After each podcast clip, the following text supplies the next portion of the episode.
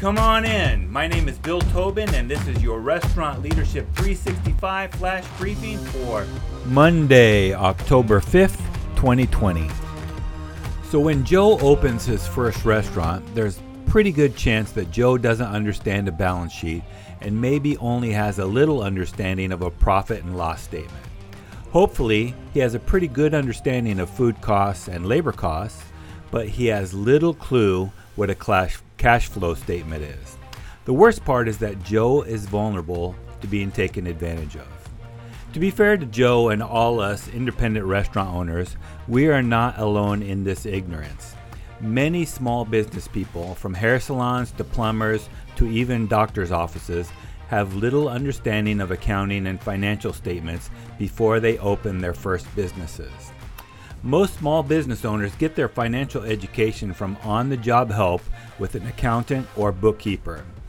But with running a new business and the numbers being their weak spot, many owners delegate everything to their bookkeeper or accountant. And here lies the problem. Let me start by saying the number one rule of small business accounting never let your bookkeeper or accountant have check writing authority. Let me say that again. Never let your bookkeeper or accountant have check writing authority. Because owners may not understand the numbers, and the bookkeeper has helped the owner understand the numbers through the ups and downs, good and bad, a certain level of appreciation and trust develops. Unfortunately, that trust can be abused. Every year I hear of stories where an accountant or bookkeeper embezzled money from a small business owner. When, bookkeep- when bookkeepers can sign checks, they also have the access to the records and the knowledge to cover up their crime.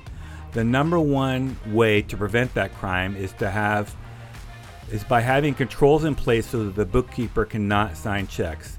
The next best way to prevent that crime is to know and understand your numbers well enough that you can double check to make sure that nothing fishy is happening.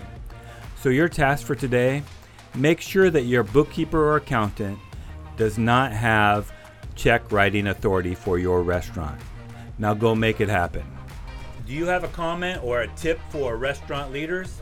Text me at 808 201 0550 or find me at restaurantleadership365.com.